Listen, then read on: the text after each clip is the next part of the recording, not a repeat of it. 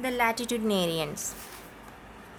In the 18th century, as far as religion was concerned, Englishmen were two groups the Latitudinarians and the Methodists.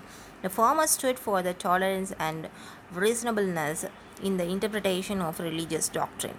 Methodism, on the other hand, renewed the self discipline, the active Christian zeal, and it was allied to the active philanthropy.